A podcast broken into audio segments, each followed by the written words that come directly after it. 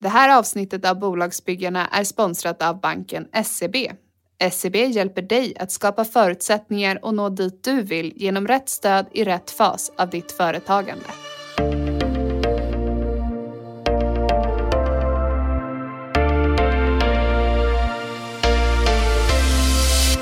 Det här är Bolagsbyggarna, en podcast där vi ställer raka och personliga frågor om hur det verkligen är att bygga bolag.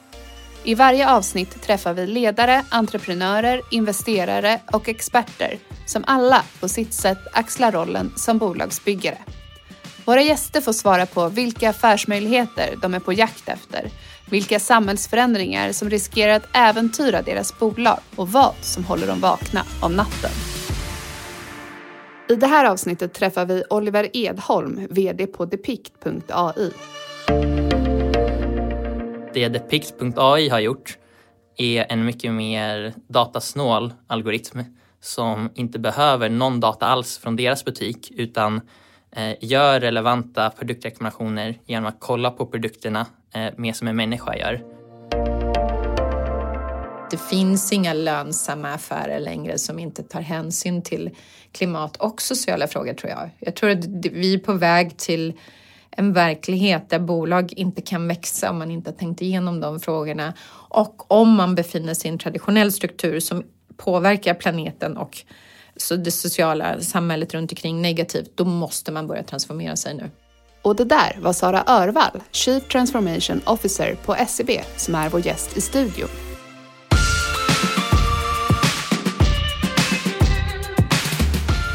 Bolaget Depict.ai drivs av 18-åriga AI-geniet Oliver Edholm som i media även kallats för nya Daniel Ek.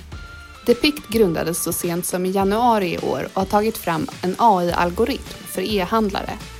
Algoritmen analyserar bilder och texter och ger rekommendationer på fler produkter till konsumenten för att till exempel få dem att välja en bättre och dyrare produkt, upselling, eller komplettera sitt köp med ytterligare en produkt, cross-selling. Idag har man redan åtta anställda och har tagit in 25 miljoner kronor i riskkapital för att bygga vidare och skala bolaget. Hej, jag heter Oliver Edholm. Jag är VD på ThePick.ai och vi befinner oss i Stockholm. Du är 18 år, men du har redan bland annat hunnit vara forskningsassistent inom området AI på National University of Singapore. Och jag har hört att du bokade en smygbiljett för att ta dig dit. Kan du berätta lite mer om det här och ditt intresse för just artificiell intelligens? Just det. Så det stämmer att jag bokade en smygbiljett. Jag började programmera väldigt tidigt eh, när jag var ung och eh, Först var det så här, gjorde så här legorobotar som man kunde programmera. Sen var det att jag spelade mycket av spelet Minecraft. Eh, jag tröttnade på Minecraft och för att göra det roligare så eh, kunde man liksom ändra i koden på Minecraft. Och utifrån det lärde jag mig mer och mer om programmering. Sen gjorde jag olika smartphone-appar och märkte att ja, men om jag skriver kod en gång så kan liksom flera användare använda sig av den här koden.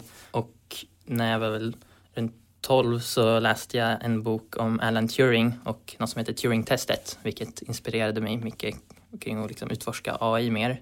Eh, och sen dess har jag så här, gått olika så här, massive open online courses på nätet för att lära mig liksom, matematiken och algoritmerna bakom eh, modern AI. Och sen har jag gjort olika ja, men sidoprojekt liksom, som jag lagt, lagt upp på nätet när jag var 13-14 år som sedan eh, Eh, blev uppmärksammade av olika personer som gjorde att jag kunde ja, börja jobba eh, rätt så tidigt och så vidare.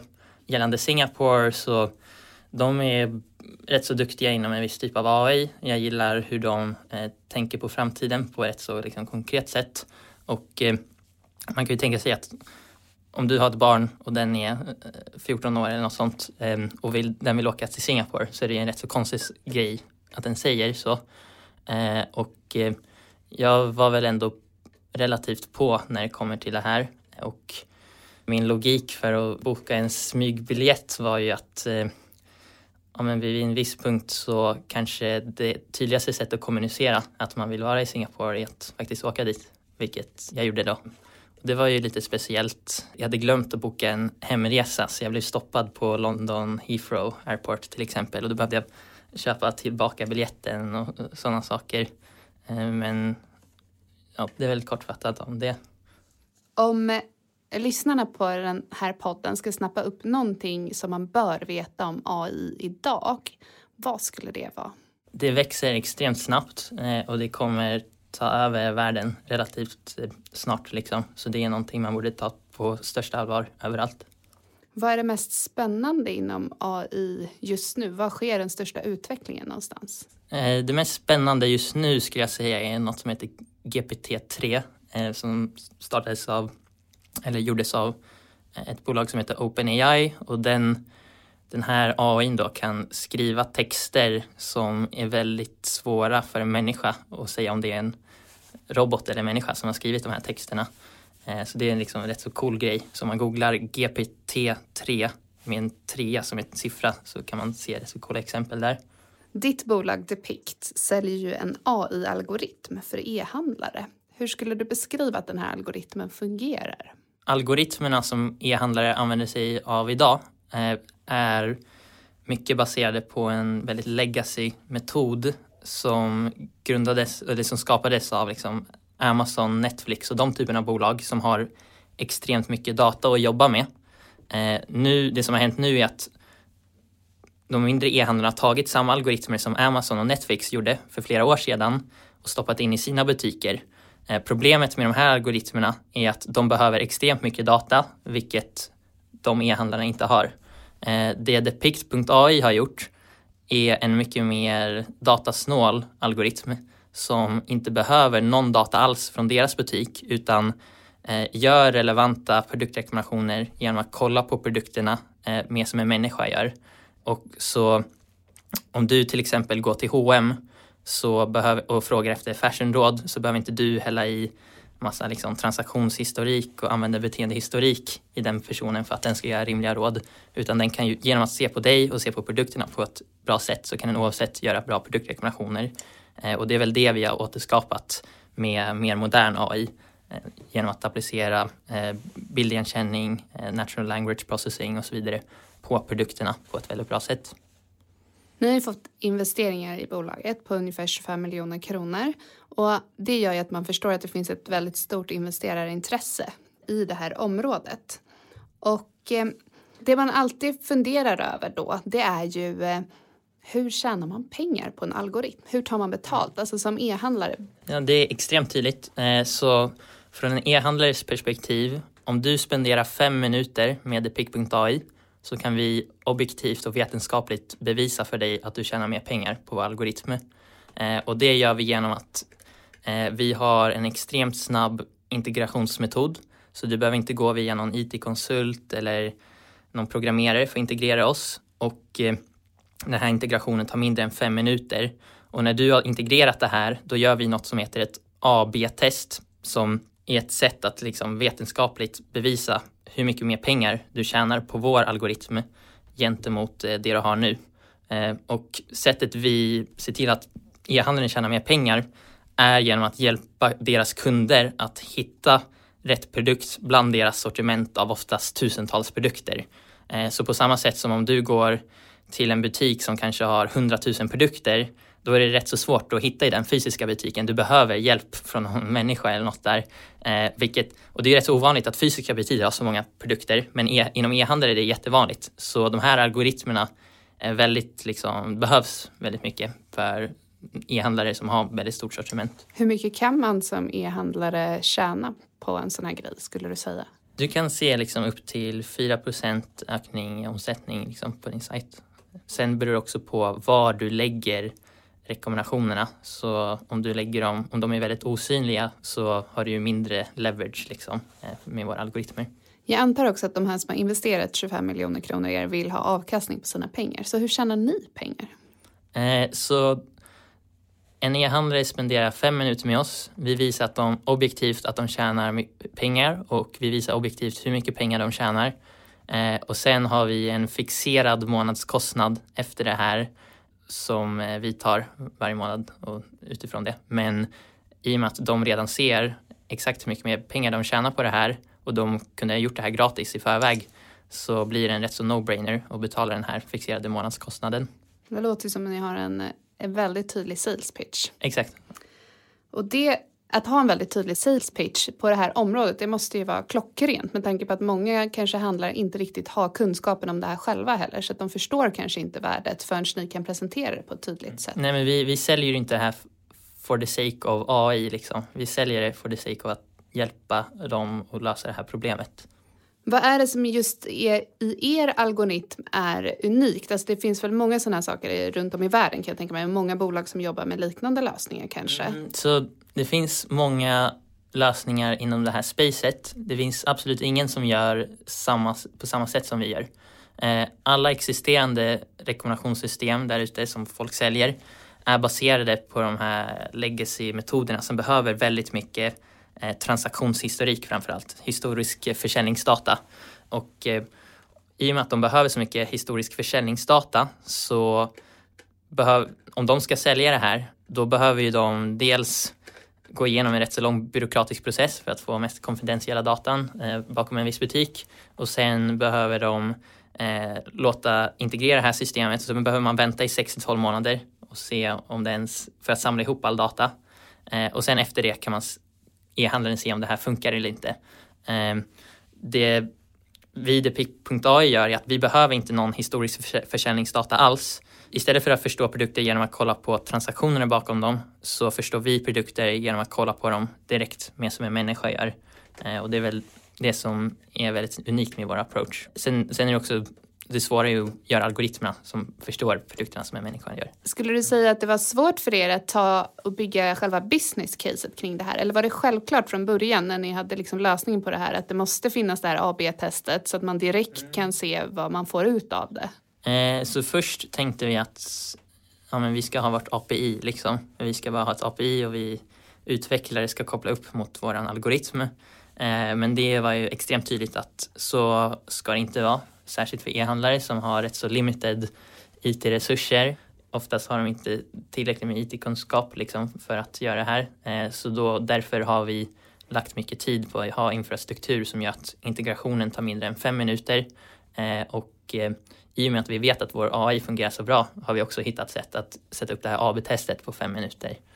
Hur lång tid tog det innan ni insåg det? Var det ni själva i teamet som insåg det eller var det någon utifrån som kom med den feedbacken så ni direkt kunde dra den slutsatsen att vi måste nog tänka om? Eh, precis, så först ville vi ha vårt API eh, men då var det så att eh, man hamnar längst bak i backloggen. Vi var liksom otestade. Ja, det är intressant men det är så många andra saker vi måste också göra. Eh, så då för att göra processen snabbare så hittar vi ett sätt att integrera utan någon IT-människa liksom involverad och då går ju allting mycket, mycket snabbare.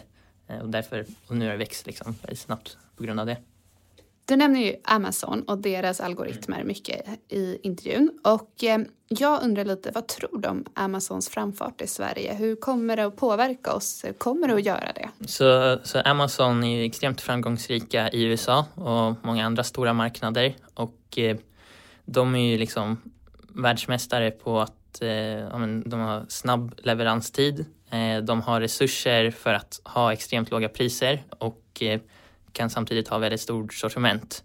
Och i och med att de har så här stora resurser, om de vill, nu kanske lanseringen var lite klantig liksom, men om de vill kan de ta över Sverige när de vill i princip. Eh, och eh, en viktig del av det här eh, från Amazons perspektiv är att de vill ju att svenska e-handlare ska hoppa på deras plattform. Eh, men i och med det behöver du ge bort en väldigt stor del av din omsättning eh, du har noll kontroll över var och när dina produkter visas på sajten. Och samtidigt hoppar ju du på en rörelse som liksom liknar mer och mer ett monopol över all fysisk handel.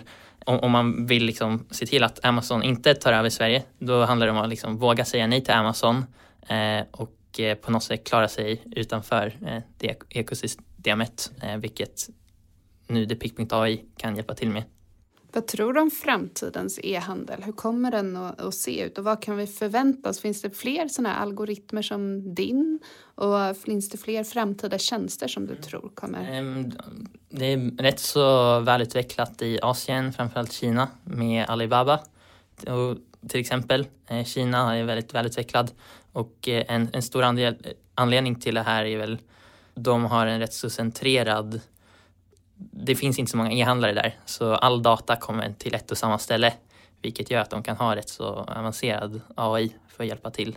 Eh, men man kan ju tänka sig i framtiden att eh, drömscenariot är att du, du går in på någon, ja men du vill gå in och köpa på ICAs e-handel eller något sånt och så ser man att du har redan varukorgen färdig liksom. Ja men det här är vad vi tror att du vill köpa och allt stämmer liksom. Ah, jag, jag visste inte ens att jag, jag behövde en, en ny mjölk men den, den kommer ihåg det liksom. Eh, och så klickar du på ja och så får du leveransen inom en, en kvart som det är i vissa ställen i Kina just nu. Det är så coolt. Det är redan up and running i Kina alltså? Ja, precis. Kanske inte att man får hela sin varukorg uppfylld, men det är där det går emot liksom. Man fattar ju att man kan göra det, att det går att räkna ut det här matematiskt, men det är ändå fascinerande när det mm. börjar synas. Ett stort problem Eh, för e-handel idag och framförallt inom mode är ju det här med returer. Mm. Tror du det finns algoritmer som kan eh, bidra mm. där? Så där hjälper vi redan till. Eh, så vi hjälper ju kunder att hitta rätt produkt. Det behöver inte alltid betyda att det ska vara ännu mer konsumtion, utan vi hjälper dem att hitta rätt produkt. Eh, och ofta handlar också problematiken kring du är osäker på vilken storlek du vill ha. Ehm, och där kan ju också AI hjälpa till på bra sätt. Så till exempel inom skor eller inom kläder liksom, som helst så kan man ju använda sig av en app och genom att få om teknologin eh, växer lite mer än den gör nu så kan du liksom använda din app och du kan ta alla mått endast i appen och utifrån det så behöver du inte ens få, rekommenderade, få dig rekommendera produkter som inte ens passar dig. Eh, så det är ett, exempel där AI kan påverka retur på väldigt bra sätt. Eh, sen har ju Boost.se till exempel haft eh, rätt så hårda metoder för att i princip inte låta vissa kunder returnera eh, genom att ta hjälp av data och så vidare. Jag undrar ju såklart vad är det som håller dig mhm. vaken mm. om natten just ja, nu? Eh, vad, är, vad, är, vad är det som gör att hjärnan går på högvarv? Ja, det, rent short term, eller det kommer nog väl alltid vara så Eh, att man vill anställa det bästa teamet i världen liksom. Så rekrytering. Eh, Sen eh, just nu tänker man på när ska man skifta fokus bara från Norden till kanske USA eh, och sen också när ska man kolla mer och mer på att anpassa ens produkt för self-serve så att min, ännu mindre e-handlare kan hinna med det här. För nu hittills, det är så många som vill använda oss så vi inte haft tid att liksom prata med alla. Så därför har vi naturligt gått till de större. Men det vi vill är att vi vill gå till ännu mindre e-handlare för de verkligen kan ha hjälp med det här. Ehm, och då måste vi ha eh, mjukvara som, kan, som gör att de kan omborda sig själva utan att vi behöver vara, vara där. Vad är den största utmaningen när ni ska anställa? Man vill ju hitta rätt personer. Nu, nu är det ju rätt så bra demand ändå. Liksom. Eh, eller folk, folk vill jobba hos Depict, vilket är rätt så coolt. Men det är väl, kan du veta att de passar kulturmässigt, har de samma värderingar och sådana saker. Är det någon speciell person eller något speciellt företag som du jagar just nu? Vem skulle du i så fall vilja få till ett möte med? Ja, men jag vill eh, rent konkret vill jag prata med Ellos Group. Eh, det är väl inte så jätteambitiöst, men jag tror de skulle eh, ha bra användning av Depict. Stort tack för att du kom till oss mm. i ja, Bolagsbyggarna. Ja, tack så mycket.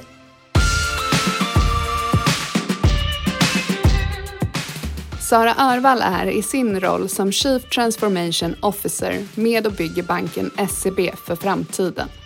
Som en del av ledningsgruppen ansvarar hon för den digitala utvecklingen och hållbarhetsfrågorna. Under sin karriär har Sara kommit att bli en av Sveriges främsta experter på digital utveckling. Hon både sitter och har suttit i flertalet styrelser och har även startat och byggt egna bolag. I år är Sara även aktuell med sin bok Ditt framtida jag. En bok om hur var och en av oss kan använda teknik för att bli smartare, vänligare, starkare och förstärka våra sinnen. Hej Sara och välkommen till Bolagsbyggarna. Jag får bilden av dig att du är en kvinna som älskar tech, är du pryltokig? Eh, ja, faktiskt. Eh, det kan man nog säga att jag är. I form av att jag tycker väldigt mycket om att testa nya digitala tekniska lösningar och eh, sensorer på min kropp och annat. Vad är det roligaste du har testat? Ja, det som slog mig mest med eh, häpnad är nog när jag testade sådana här känslosensorer som ju kan läsa av både ansiktsuttryck men också kroppspuls, eh, stress, ehm, eh, att man utsöndrar viss typ av, av svett som man knappt märker själv men de känner och därmed kan läsa av hela ens känsloregister. Det är så coolt, det finns så mycket spännande saker man kan testa. Idag är du Chief Transformation Officer på SEB. Hur ser en dag ut för dig? Ja, hur ser en dag ut för mig? Den är ju väldigt olika. Ehm, det här är ett jobb som jag började ganska nyligen. Jag har varit på SEB i drygt två, två år. Men sedan två veckor tillbaka så, så driver jag då SEBs transformationsresa inom både digitalisering och hållbarhet. Eh, och det handlar ju såklart väldigt mycket om ett lagarbete. Att vara med och stötta och accelerera i två fundamentala skiften för hela banken. Så det är allt från olika strategiplaneringsdagar till eh, mer praktiska frågor kring hur vi ska angripa, till exempel få in mer hållbarhet i alla produkter som vi har. Stora bolag har ju ofta ganska komplexa organisationer. I en studie som vi har gjort tidigare i Business Challenge så har vi intervjuat nyckelpersoner på stora företag runt om i Sverige och världen. Och då nämner de ofta företagskultur och strukturer som hinder för att implementera just nya arbetssätt och teknik. Vilka nyckelfaktorer skulle du säga är lösningen för en lyckad transformation? Ja, det är ju, det är ju en komplicerad fråga och framförallt en lång fråga för att det är ett arbete som tar tid. Eh, jag tror väldigt mycket på att det handlar om att kunna först och främst artikulera var, var man är på väg, hur den framtid man vill komma till ska se ut. Eh, jag tror att vi ofta glömmer bort att framtiden är rätt okänd för många medarbetare och då blir den också lite otäck, ingenting man längtar till. Eh, så jag tycker att man behöver jobba ganska mycket med den här scenariobyggandet i vad är det för typ av bransch vi möter om fem år eller tio år, gärna på lång sikt. Och hur kommer vi då använda tekniken på bästa möjliga sätt? Och först när man är inne som en sån bild så är det lättare att kunna definiera vad, vilka vill då vi vara i den kartan vi har målat upp tillsammans. Och det är ett arbete som tar tid faktiskt. Och jag kan tycka ibland att vi underskattar den delen av förändringsresan. Den är ju faktiskt ganska spännande dessutom att jobba med, men svår. Och eh, allt för många tycker jag abdikerar eh, för att man tycker att tekniken är lite svår, det går så fort, vi vet ändå inte effekterna och så börjar man bli ganska kortsiktig istället och pragmatisk. Och det har ju visat sig att företag som är duktiga på att transformera sig, de har faktiskt gjort det här grundjobbet. Så det tror jag man kan titta på, på framgångsrika transformationer och se att det ligger rätt mycket eh, planeringsarbete bakom det och det, man jobbar väldigt ofta på mycket lång sikt. Det är lite den här myten av att när man är snabb då ska man också vara kortsiktig. Det är ju inte riktigt så. Så det tror jag är viktigt. Och sen precis som du sa i din undersökning, det, det stämmer ju att man ser ju att företag som inte har tänkt om sin organisation i princip aldrig lyckas med en transformation. För att i de flesta organisationer vi har byggt upp är ju trots allt för någon operativ excellens. Det ska funka i den dagliga verksamheten men vi är inte organiserade för förändring. Så ändrar man inte det då blockar ju organisationsstrukturen det mesta man vill företa sig. Det är en spännande utmaning ni står inför som ska råda om en ganska traditionell bransch också. Absolut. Du har ju erfarenhet av att jobba både just i stora bolag som du gör nu, men du har också haft styrelseuppdrag och även drivit bolag själv. Vad är det för lärdomar du har snappat upp i de här olika rollerna som du tar med dig in i det uppdraget som du får nu? Ja, men dels har jag ju förflyttat mig mycket mellan branscher. Jag började ju i bilindustrin och sen i medieindustrin och nu i bank och finans och så konsultarbete mellan det. Eh, och för mig har det varit väldigt viktigt för att det finns förvånansvärt många likheter, speciellt om man jobbar med specifika frågor, digital teknik som jag jobbar med länge och hållbarhet nu under en tid. Ehm, då kan man ju ta med sig väldigt mycket av angreppssätten från en annan industri och, och applicera dem på nästa så det tror jag, liksom, ju mer också teknisk utveckling styr eh, distributionen och transformationen i branscher, ju mer kan man ju lära sig av varandra. Jag tycker vi samarbetar lite för lite mellan branscher.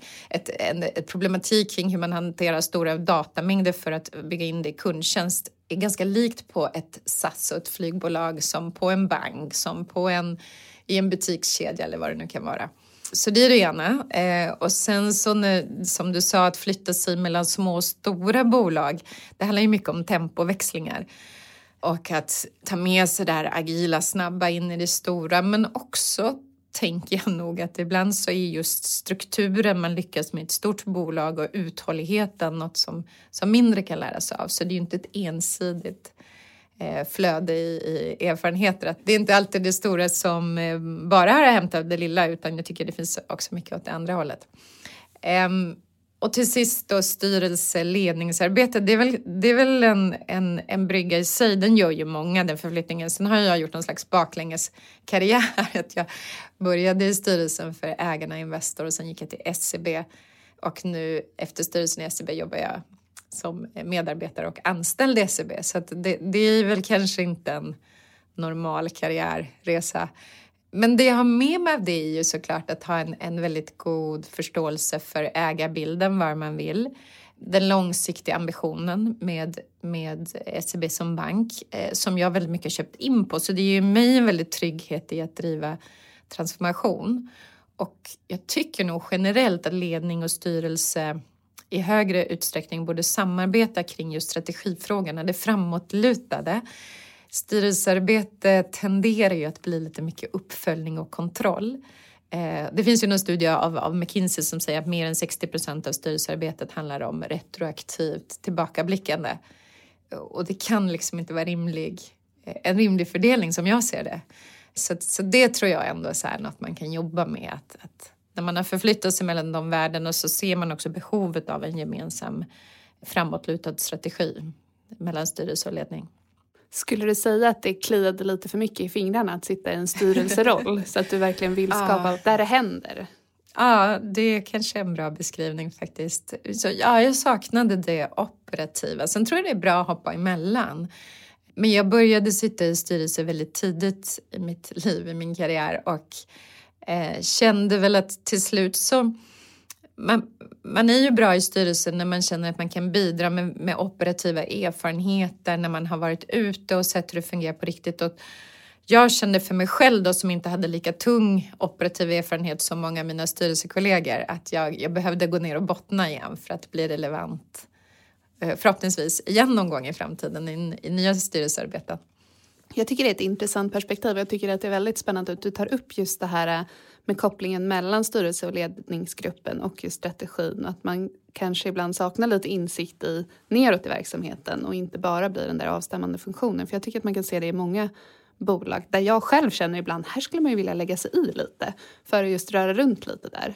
Du är författare också. Du är ju just nu aktuell med boken Ditt framtida jag. Är det din första bok? Det är min första bok, ja. Hur lång tid tog det att skriva den?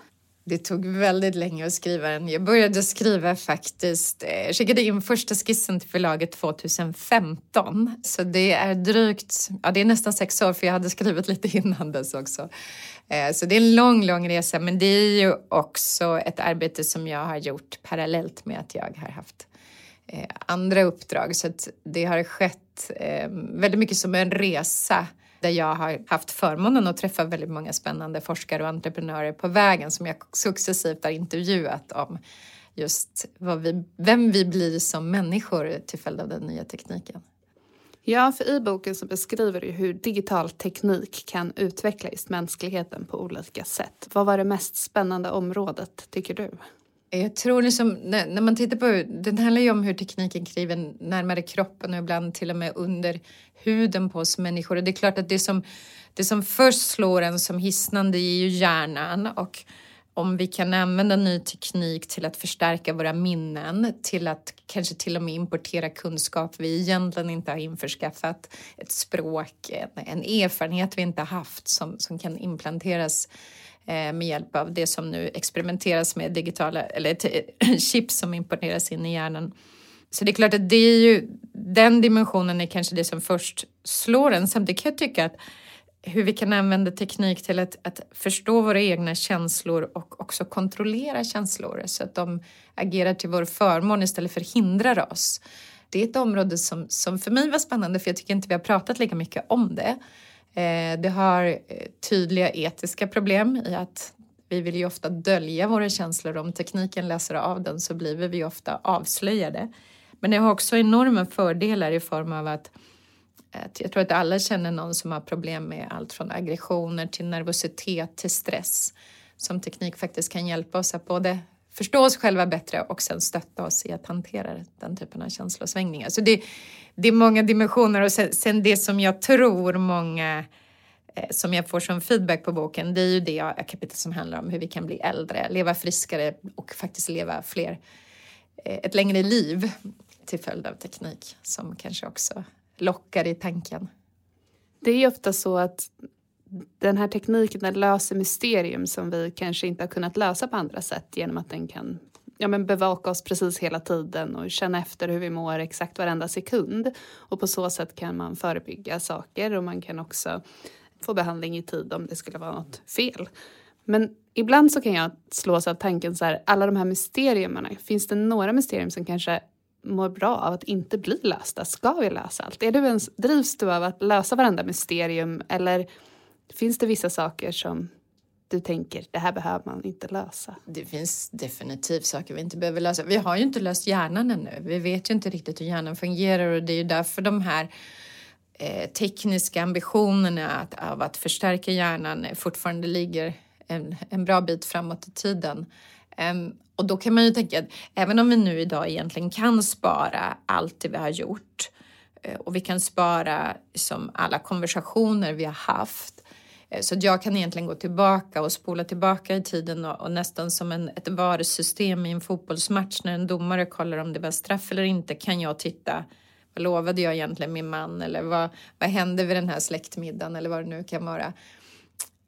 Det kan man ju fråga sig vad, vad nyttan är av. Det, alltså på det temat. Vill vi verkligen veta allt, minnas allt? Vi, vi ägnar ju sig också åt att förtränga vissa saker för att kunna gå vidare. Och det visar sig att, att människor som lider, det finns ju några få, få människor som lider av det som kallas hypertemesi, alltså att ja, de kommer verkligen ihåg allting. De, man kan säga att datum långt tillbaka i tiden, de vet vad de åt till frukost, vilka skor de hade på sig och så vidare. Och det visar sig att människorna som lider av den, den sjukdomen faktiskt inte mår så bra. För det är jobbigt, det är plågsamt att varenda minne eh, lever kvar i hjärnan. På något sätt vill vi sortera och ha vissa kvar mer levande och andra vill vi liksom trycka bort. Eh, så det kanske är en viktig insikt i sig att eh, det finns saker som tekniken kan lösa åt oss men, men som vi kanske inte mår bättre av som, som människor. Vi träffade tidigare i det här avsnittet Oliver Edholm som är grundare till AI-bolaget Depict och han nämnde att deras algoritmer inte nödvändigtvis ska rekommendera kunderna att handla mer utan att också kunna göra klimatsmarta val. För honom så var altruismen en viktig faktor för deras beslut. Och hur balanserar man det där som bolag när målen till stor del drivs av ekonomiska faktorer? Är det här någon typ av avvägningar som du ställs inför i din roll? Absolut, det tror jag vi alla gör och vi alla bör göra eh, framåt. Vi har liksom ingen annan möjlighet längre. Jag kan ju se på det som att om man tar en bank och finans, eh, verksamheten inom, inom en bank så vi har ju väldigt stora volymer av kapital vi lånar ut till företag och till privatpersoner. Eh, och vi har väldigt stora belopp som sätts in och investeras. Eh, och vi är ju helt övertygade om att om vi tar vårt ansvar i att stötta våra kunder i att placera sina pengar mer hållbart, tänka efter var har jag min pension? Men också våra företagskunder i form av att hjälpa dem att ställa om. Det måste, ofta måste man ju bygga en ny fabrik, ett nytt eh, leveranssystem eller vad det kan vara och att rikta pengarna ditåt så kommer det ju att bidra till ett bättre klimat. Eh, men vi är också säkra på att det, att det är också eh, det mest lönsamma alternativet. Det finns inga lönsamma affärer längre som inte tar hänsyn till klimat och sociala frågor tror jag. Jag tror att vi är på väg till en verklighet där bolag inte kan växa om man inte har tänkt igenom de frågorna. Och om man befinner sig i en traditionell struktur som påverkar planeten och så det sociala samhället runt omkring negativt, då måste man börja transformera sig nu. Och det tror jag, där kan vi bidra jättemycket som bank. Så, så jag ser inte det motsatsförhållandet riktigt faktiskt. Även om det är kort, på kort sikt får man fatta en del tuffa beslut. Oliver han driver ett startup och i startups föds många spännande innovationer. Hur viktiga skulle du säga att startups är i de stora bolagens förändringsarbete? Helt avgörande. Absolut helt avgörande. Och du frågade ju i början vad driver transformation och hur skapar man förändring? Och det är just driva som är nyckelordet ju, eller hur? Och jag tror att det finns nog inget stort företag, eh, till och med de stora teknikbolag vi ser idag som inte har levt så länge, som ändå oroar sig för att stagnera. Eh, och där är ju det lilla bolaget såklart, både med sin, sina innovativa lösningar, eh, ofta spetskompetens, men också bara ren och skär energi. Oerhört viktiga. Eh, så jag tror bolag som, större bolag som lyckas med att skapa sådana ekosystem, jobbar väldigt nära startups, ta in dem tidigt, stötta dem men också lära sig av dem och ta tillvara på deras insikter. Det, de måste vara vinnarna. Så det är liksom så transformation drivs.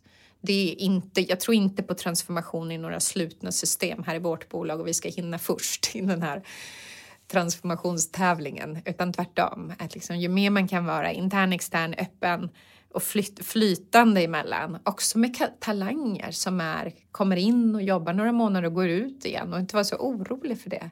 Då tror jag man skapar en helt annan typ av dynamik. Och då behöver vi de här små. Finns det några risker med att jobba med små bolag? Ja, det är klart det gör. Det, det finns ju risken dels att du kväver dem eh, med alla regler. Vi jobbar i en väldigt reglerad bank. Så det måste man ju vara väldigt försiktig med. Och det finns ju risker i form av att det lilla bolaget har kanske inte tänkt igenom på samma sätt konsekvenserna av, för man har inte de resurserna att se om man tar till exempel dataintegritetsfrågor och väldigt komplicerade diskussioner kring, kring hur man eh, hanterar och lagrar känslig information och så vidare. Men det ser jag som, det är ju det det stora bolaget kan stötta med.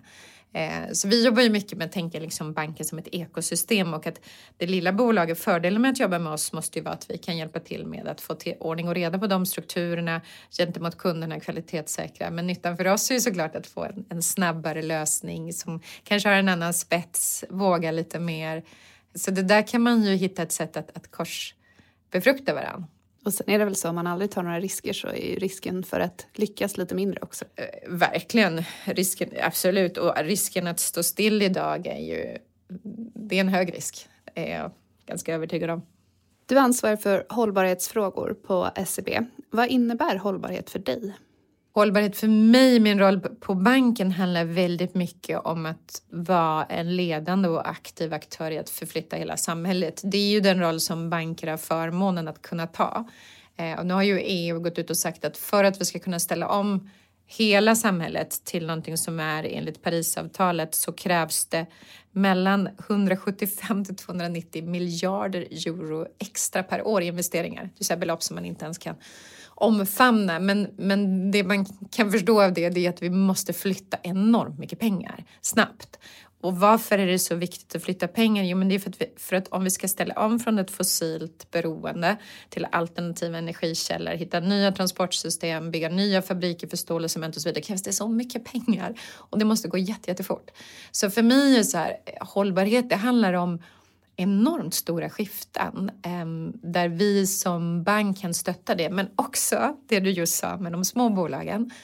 För jag tror inte de stora bolagen orkar med den här snabba förändringen som nu krävs. Så att jag tror att vad vi kan göra, vi har just startat en green tech-fond, VC-fond, Eh, för att stötta små, små bolag som har disruptiva teknikidéer i klimatjakten som, som kan, och materialidéer som kan gå in och bli leverantörer till de här stora bolagen och hjälpa dem i sin förflyttning. Du är inne på det själv nu. Den digitala tekniken kommer ju definitivt vara avgörande om vi ska klara eh, klimatkrisen.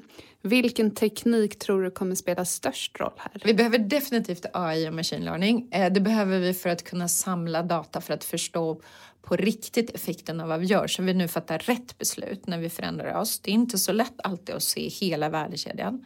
Så det är helt avgörande. Vi behöver definitivt carbon capture teknik, alltså förmåga att ta hand om, om CO2 på ett sätt som vi inte har klarat av tidigare. Eh, vi behöver nya material och jag tror att man måste tänka en bredd av tekniklösningar eh, som alla är helt nödvändiga. Återigen för att vi har så bråttom. Det kommer inte kunna ske liksom i någon slags stafettpinne med en teknik efter en annan utan, utan på alla fronter samtidigt. Om du själv skulle nämna tre områden som du tycker är väldigt spännande när det kommer till framtiden och då med inriktning såklart på teknik och digitalisering, vilka områden skulle du nämna då? Nej, men dels så tycker jag ju att, att eh, det, det är ingen ny teknik men sensorteknikens eh, liksom genombrott och det är ju mycket det som jag har skrivit om också, att när, när sensortekniken finns över hela vår kropp och i vår vardag så att allting blir mätbart. Fördelen med det är ju just att vi får perfekt data på, på effekterna av vad vi gör. Ehm, och det tror jag både för individen kan leda till otroligt spännande insikter men tittar man återigen på klimatfrågan så, så behöver vi det. Vi måste nu kunna kartlägga transportmönster och konsumtionsmönster på riktigt och hela värdekedjan hos företag. Så det, det tycker jag är helt avgörande.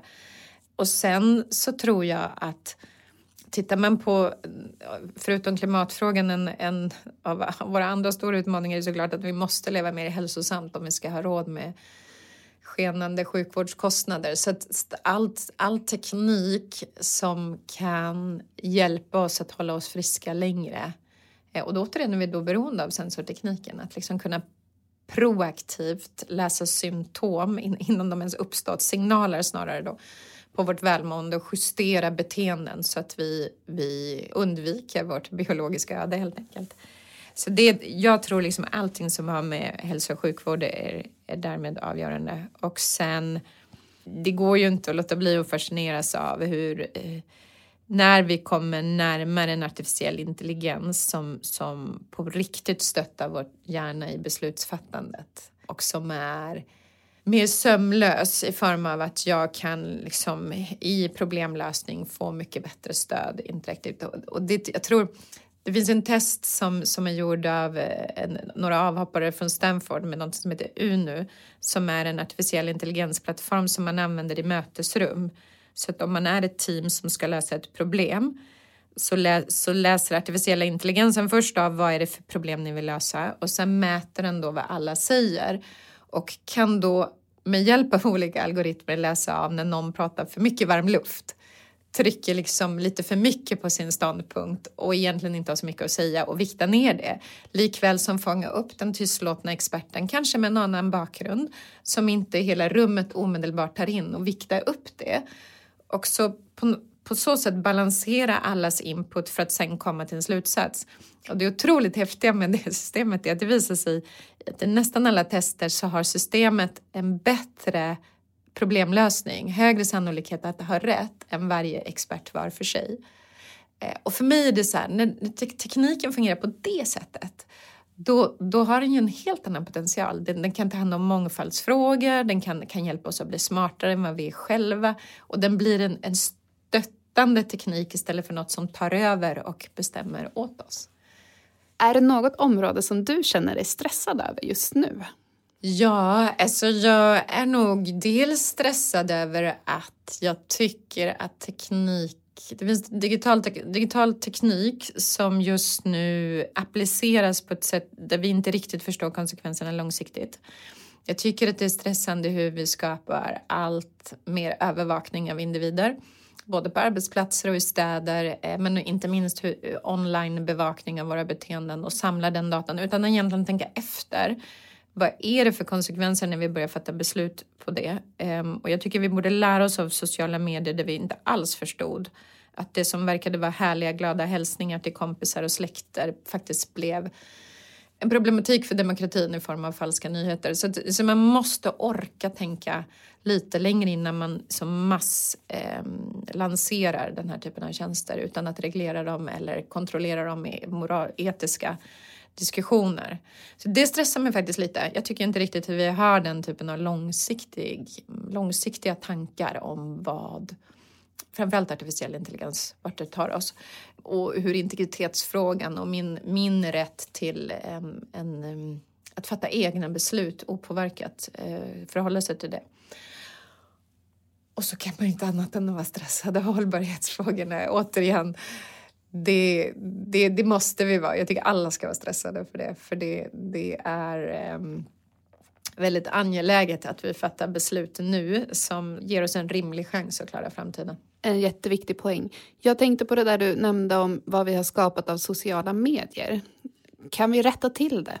Ja, det tror jag att vi kan, men det är väldigt svårt. Det är lättare att designa in i systemen till att börja med, för när det väl är utbrett så uppstår ju problemet att de verktyg vi tog fram för ett typ av användande tas över av andra krafter, vilket är ju det som har hänt av sociala medier. Det var ju såklart ingen som önskade att vare sig mörka krafter eller, eller människor som, som kommer med falsk information skulle få sådana fina spridningsverktyg som tjänar deras syften. Så att när det väl har hänt är det väldigt svårt att rycka loss det. Men, men det är klart att samma artificiella intelligens som idag sprider information kan ju, det vet vi redan från försök, faktiskt identifiera falsk information och plocka bort det i högre utsträckning. Men det ställer helt nya frågor i form av är då de tekniska plattformarna, de sociala medierna ansvariga redaktörer och vad sitter de då på för sanning? Så det, vi, det är mycket svårare att gå in i efterhand och det är därför jag tror att nu när vi har tid att fundera över eh, allt från genredigeringsteknik till hur vi faktiskt eh, kategoriserar och klassificerar människor på nätet och ger dem olika typer av, av, rekommendationer och möjligheter baserat på det och hur de här algoritmerna är uppbyggda, då borde vi göra det redan i designfasen, redan innan det styr för mycket av till exempel myndighetsbeslut eller bidragsutbetalningar eller till och med då i värsta fall politiska system. I din roll idag, vilka innovationer eller tjänster eller produkter skulle du välkomna? Vem skulle du vilja ringde dig och sa jag har en riktigt smart lösning? Nu har ju vi precis bara för någon vecka sedan lanserat en, en greentech-fond med vice struktur så det är klart att där letar vi med ljus och lykta efter entreprenörer som hittar nya sätt att använda eh, ny teknik för att, för att angripa klimatfrågor. Eh, och jag, det finns så många områden där inom mat, inom hur vi använder vatten, eh, hur eh, såklart hela energifrågan men också transporter. Så det, det är så oändligt brett spelfält, om vi kallar det så då, men med, tror jag, väldigt, väldigt viktiga innovationer vi har där runt hörnet. Så den typen av entreprenörer hoppas jag verkligen ringer oss. Det var verkligen roligt att prata med dig idag Sara och eh, tack för att du gästade oss i Bolagsbyggarna. Tack för att jag fick komma hit. Tack så mycket.